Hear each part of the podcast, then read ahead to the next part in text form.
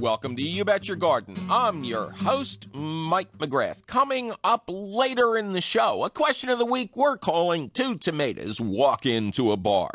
That's our way of introducing the topic of two very different types of tomatoes. People don't talk about this very often but it's very important for you as a gardener to know the difference between determinate and indeterminate tomatoes and which one is going to work best in your unique situation. So you don't want to miss that when we get to the question of the week. We're also going to talk to Sally McCabe about starting a community garden somewhere near where you live or work.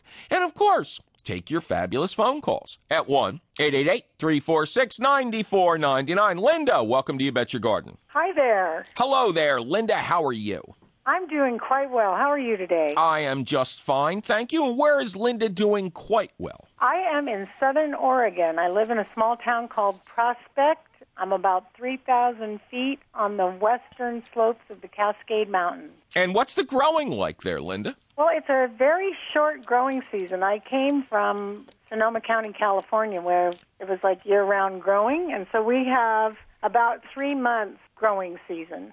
So it really brings out the gardener in you. You're much more determined now, right? Now that it's concentrated? well, I'm kind of a beginner, so I guess I'm starting off with a good, challenging situation.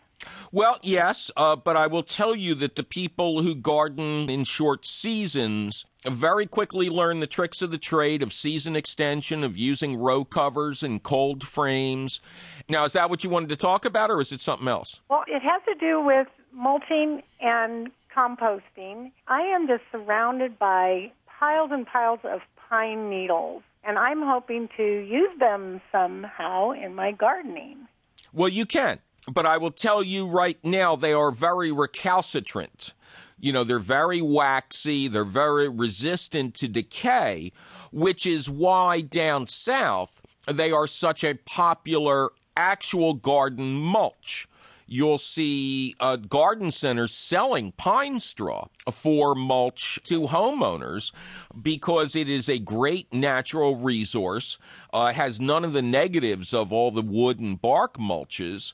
Plants love it. It keeps moisture in the soil. It prevents weeds and it lasts for several years. I would say pine needles last as long as wood chips, maybe longer because they really have that waterproof coating over every part of the needle.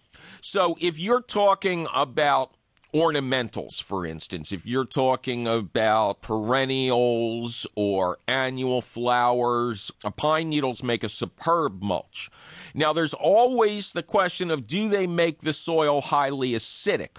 To me, it's their inertness that's the more important. I don't think they're going to affect the acidity of the soil, although I will tell you, I harvest all of the ones that come off my white pine, which is an enormous amount. And the tree always looks the same. I always try to figure out how can this thing shed a tree's worth of needles and yet it, it still looks completely full.